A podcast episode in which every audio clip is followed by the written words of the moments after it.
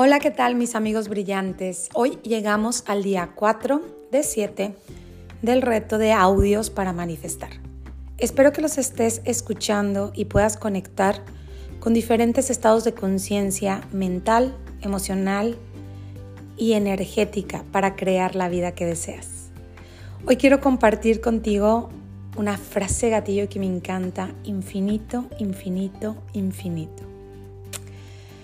Te pido que respires hondo, lento y suave y sueltes el aire de tus pulmones y sueltes los pensamientos de tu mente para ponerte receptivo, receptiva a lo que quiero compartir contigo el día de hoy. El universo, Dios, la vida, llámale como tú quieras, la divinidad, quiere darte más de lo que tú le estás pidiendo. La vida quiere para ti mucho más de lo que ni siquiera te imaginas. El universo tiene regalos listos con tu nombre, tantos como te es casi imposible imaginar. Eh, a veces estamos muy fijados en nuestra mente, obsesionados incluso con ciertas cosas que creemos que nos van a traer la felicidad una pareja, un trabajo, el dinero, pagar las deudas, tener una casa, viajar por el mundo, todos esos objetivos que si bien son maravillosos y son regalos también del universo, son la añadidura del el plano profundo de las infinitas posibilidades cuánticas que están disponibles para ti, más allá de la forma física incluso, las experiencias, las emociones, la expansividad de conciencia, el entendimiento que está disponible para ti. Y todo ello te va a hacer sentir y experimentar un gozo infinito y profundo, al nivel incluso de ir disolviendo la identidad de quienes somos a nivel individual para sentirnos uno con el universo. Cuando yo estaba en la preparatoria recuerdo perfectamente que eh, llegó el momento en el que teníamos que elegir carrera. Y en el último semestre, en el, último año, que en la preparatoria en la que yo estudié, que era una preparatoria de gobierno, la preparatoria oficial de Irapuato, Guanajuato, en México, eh, en el último año te toca elegir una asignatura económico-administrativo, físico-matemático, eh, ciencias sociales y humanidades, eh, químico-biológicas, esas cuatro asignaturas existían y tú tenías que elegir eh, a cuál de las cuatro te, te dirigías. Y yo me di cuenta que la mayoría de las personas, de los estudiantes que estábamos ahí, no teníamos ni idea de lo que queríamos hacer de nuestra vida. A esa edad que nos pregunten qué vas a estudiar y en qué área te quieres especializar, como una responsabilidad abrumadora para muchos. Y al darme cuenta de eso, me hice una pregunta que te voy a invitar a que te hagas cada vez que ocurra un dilema existencial en tu vida? ¿Cómo puedo ser parte de la solución y no del problema? Y me hice esa pregunta, ¿cómo puedo ser parte de la solución de este dilema existencial porque estamos pasando todos nosotros y no del problema? Universo, muéstrame cuál es la función que yo puedo hacer acá. Tenía una amiga que quería ganar la presidencia de la sociedad de alumnos, así es que le dije, vamos a hacer un plan de trabajo y vamos a incluir un congreso que le vamos a llamar el Congreso Profesiográfico.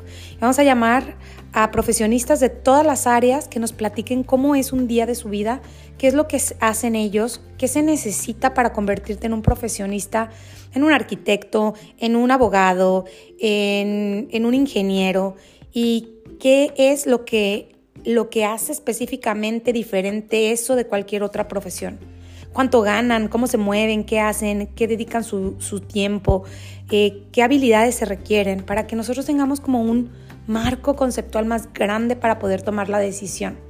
Incluimos este congreso en el plan de trabajo para convertirnos en sociedad de alumnos y no ganamos. No ganamos la sociedad de alumnos, porque era un concurso que había que, que este, poner a disposición. Nosotros estábamos en el horario de la mañana y había como tres o cuatro grupos que estaban tratando de ganar la, presidencia de la sociedad de alumnos en la mañana y en la tarde solo había uno, así es que divide, dicen, divide y vencerás. Ganó el grupo de la tarde, la planilla de la tarde para, para sociedad de alumnos, nosotros no ganamos.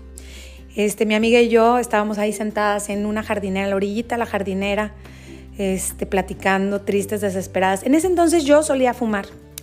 Recuerdo perfecto que también tomaba soda de dieta, como si fuera agua. Y estaba mi soda de dieta y mi cigarro en la mano y, y la estaba viendo. Y entonces le dije, vamos a hacerlo de todas maneras. Vamos a hacerlo. Porque es algo que, que salió de corazón, es algo que queremos crear. Es más, vamos a hacer todo el plan de trabajo completo, aunque no seamos la sociedad de alumnos.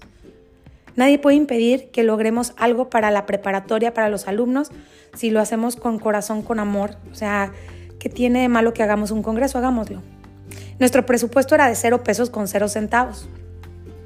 Así es que conseguimos voluntariamente que los panelistas del Congreso fueran, invitamos a todas las universidades de la región, le pedimos a la preparatoria que nos prestara el auditorio, conseguimos donadas galletas y café para los panelistas conseguimos que todos los profesores prestaran a sus alumnos en los horarios de clases para llevarlos a las entrevistas y a los paneles de, entrevista. Hicimos todo, todo un proceso. Me acuerdo perfecto que yo era muy, muy hábil para hablar como, como acercarme con la gente y a mí me tocó dirigir los paneles, ¿no? Me sentía, en ese entonces estaba de moda Cristina Saralegui y yo me sentía Cristina Saralegui de mi preparatoria. Y entonces entrevisté a todos los panelistas y al final del día fue como mucho más fácil elegir carrera. Eh, yo estaba preparada mentalmente para irme a la Universidad de Guanajuato, que es una universidad pública que es parte del sistema en donde estaba mi preparatoria. Así es que estaba muy preparada mentalmente para eso, deseando, soñando, manifestando, decretando. Y fue algo tan, tan curioso que ocurrió que justamente eh, en el proceso algo no cuadró, como que no se estaban abriendo los caminos para, para la universidad. Una inscripción para el consejo universitario que me iba a dar el pase directo, no le alcancé a agarrar la fecha y en eso recibo una invitación para una universidad privada, considerada la mejor universidad de México, y para darme una beca, porque habían visto lo que habíamos hecho con el congreso que habíamos regalado a la preparatoria. Em, ahí creo que para mí es el recuerdo más vívido de, de, toda mi existencia individual, en que yo sé y me doy cuenta y hago fehaciente que Dios, la divinidad del universo, quiere más para ti, para mí, para todos nosotros de lo que nosotros a veces pedimos. Em, la universidad, pues la tomé, tomé la, la, beca, incluso después me aumentaron el porcentaje de un cuarenta y tantos que me habían dado, hasta el 90% de beca llegué a tener y me gradué con mención de, de difusión cultural en esa universidad. El nivel educativo que tuve me permitió aperturar mucha de mi conciencia, darme cuenta de muchas posibilidades que están disponibles en el mundo entero. Vimos casos de estudio que se ven en las diferentes universidades de renombre a nivel internacional. Este, estudié junto con los alumnos de todo el sistema a nivel nacional, eh, carrera, la carrera este, que es el mismo, mismo sistema y que nos permite como ampliar nuestra capacidad. La verdad es que todas las universidades son buenas, todos los planes de estudio son, son lo mejor. Si tú estás en alguna universidad o has estudiado en algún plan de estudios, yo no digo que una sea mejor que otra, Simplemente que ese plan de vida que me tenía preparado el universo para crear muchas cosas, para romperme barreras, para apoyar a otras personas a romper barreras mentales, esa, esa educación me permitió ver que no hay límite, que podemos crear cualquier cosa que deseemos, que con la preparación indicada, con la conciencia indicada, eh, con el estudio indicado, podemos ser, hacer y tener todo lo que deseamos en esta vida. Mm, Hoy venía pensando, después de dejar a mi niño, en, esta experiencia que tuve y ya después te contaré otras más. Hoy quería contarte esta infinito, infinito, infinito para compartir contigo de mi corazón. Yo sé que a veces no es posible, a veces parece que las cosas se cierran, pero justo cuando se cierre una puerta, justo cuando parezca que las cosas no son posibles, pídele al universo, pídele a la divinidad Pídele a tu yo superior que te muestre cuál es el regalo que te tiene preparado, porque cuando se cierra una puerta se abre el infinito, cuando se cierra una puerta se abre el universo, se abre todas las posibilidades del mundo. Y esta experiencia yo la tuve justo después de que se cerró la puerta, que yo venía decretando, que yo venía manifestando, que yo venía diciendo. Y me di cuenta que era posible no solo estudiar en un plan de estudios que para la capacidad de mi familia era imposible pensarlo, la capacidad económica de mi familia en ese momento era imposible pensar que yo iba a entrar en esa universidad. Y ahí se abrieron otras puertas como pensar en estudiar en el extranjero o viajar por el mundo o convertirme en una persona de impacto internacional, cosa que en mi contexto no era posible. Dios, el infinito universo, tiene todas sus puertas abiertas para ti. Lo único que lo limita son tus propios límites. Em, hoy te invito a repetir esta frase gatillo y a conectar con todas las posibilidades que están disponibles y la mayoría de ellas son detrás de una puerta cerrada. Cuando se cierra una puerta, se abre el infinito. Que Dios te acompañe en este día. Te deseo lo mejor de lo mejor, que tu día, tu tarde, tu noche sean brillantes. Y si llegaste hasta acá, gracias por seguir escuchando estos audios e irte preparando junto conmigo para manifestar la vida que deseas, la vida de tus sueños, en riqueza, salud, amor y todo, todo, todo lo que el universo infinito quiere darte. Bendiciones, bye bye bye.